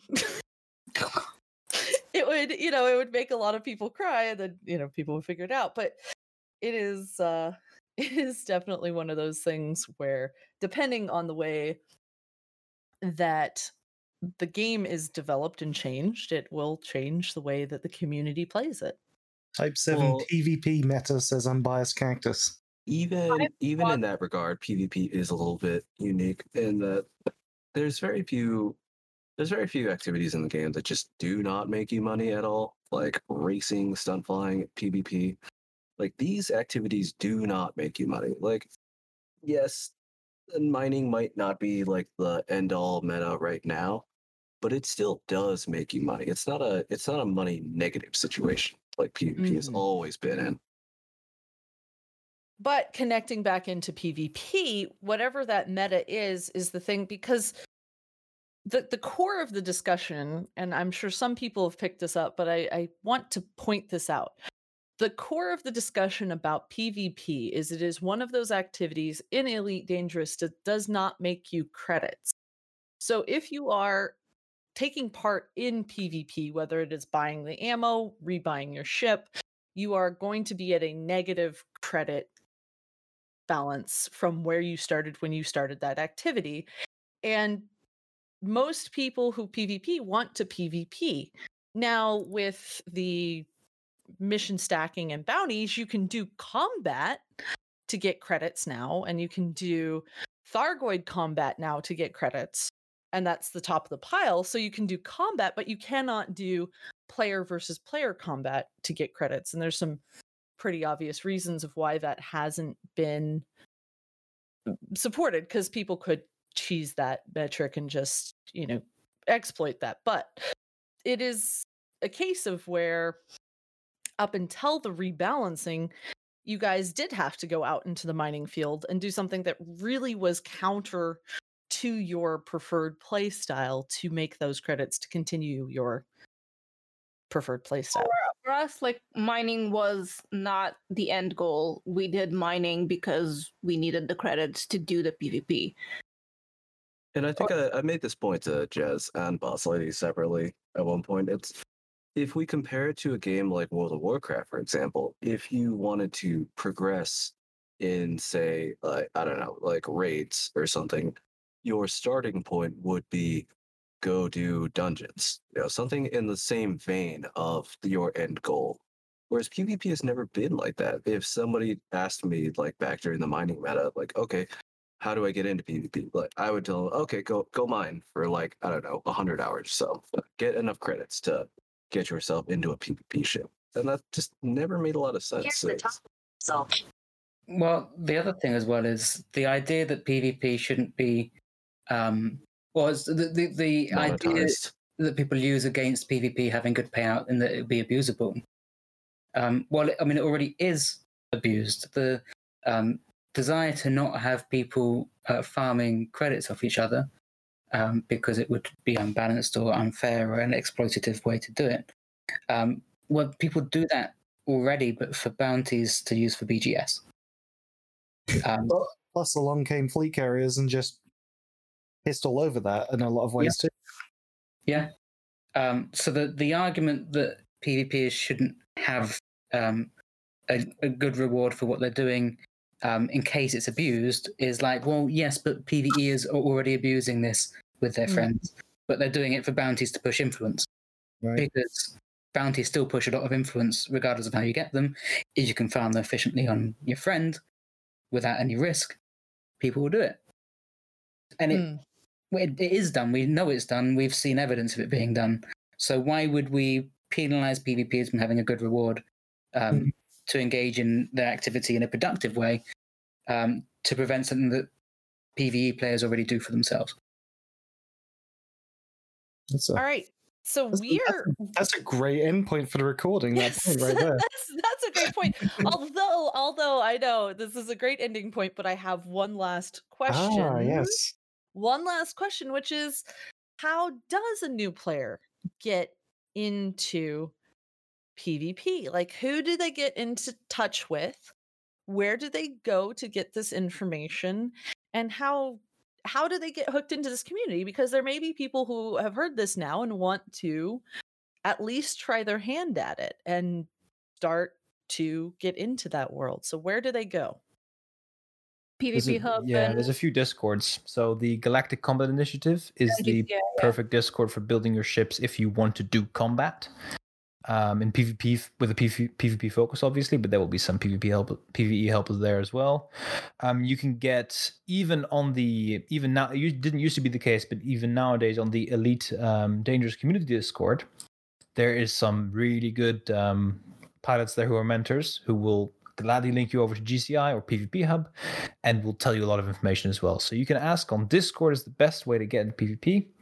Um, so Elite Dangerous Community Discord, ping Captain Pelly, Dr. Gui, or Walking Dead. They're very good pilots and they'll tell you they'll tell you everything. GCI, the Galactic Combat Initiative, is a good Discord. If you want to do PvP actively, PvP Hub is the is the place to go there. I think PvP is probably the best place to get into PvP. Uh, obviously, there's going to be links to all the other. The, the PvP community spans like 50 discords, so PvP Hub is a good starting point for that. I feel like it's easier to get into organic PvP or to organize PvP than it is in organic because it is a crapshoot in organic. Like maybe you're fighting some random ganker maybe you run into somebody who could like 4v1 you and all your friends.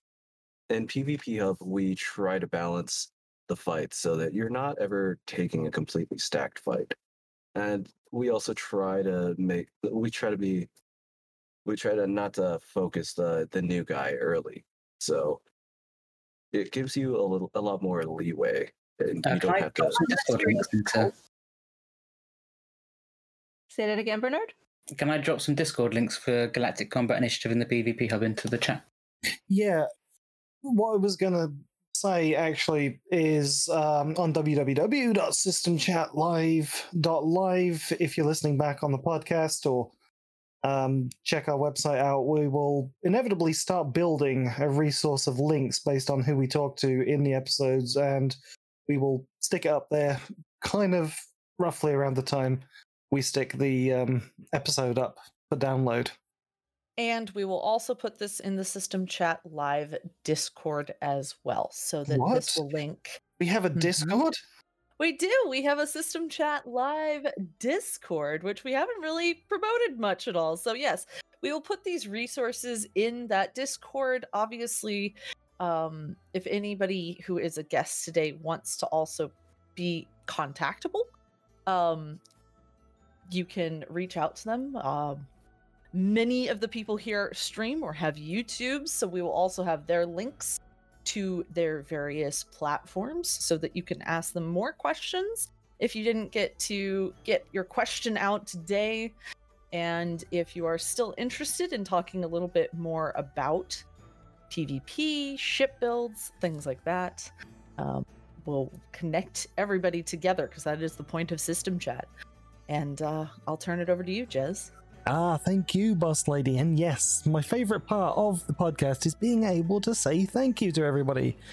So thank you to our guests today, Commander Liella, Lintouchable, Bernardo7, and of course, Unusual Cupcake.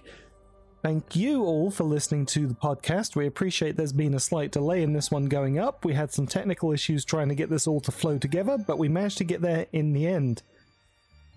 Another big thank you for all of the content sources that have been shouting us out recently, no least Elite Week, who have been really saying some kind words. The All American podcast that goes out on Friday nights in the UK. Well, Friday mornings if you're like me and never sleep, but it's well worth staying up for, trust me.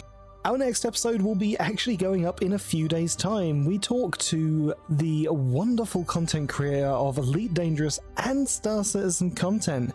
You may have heard of him. His name is Bognagus. Until that time, however, all that remains for me to say is stay happy, stay safe, and stay well. The System Chat Live podcast is produced and hosted by WK Jez and Boss Lady B. Our community liaisons are Commander Orange Phoenix and Commander Layella, and our live moderators are Sean, Unlawful Raffle, and Valscore. Extra special thanks to Tokozo, who made the music used for the production of this podcast. All opinions and views are those of the hosts and guests as individuals, and not of those of Frontier, the makers of Elite Dangerous. Elite Dangerous is available for purchasing digitally at various outlets, including Steam.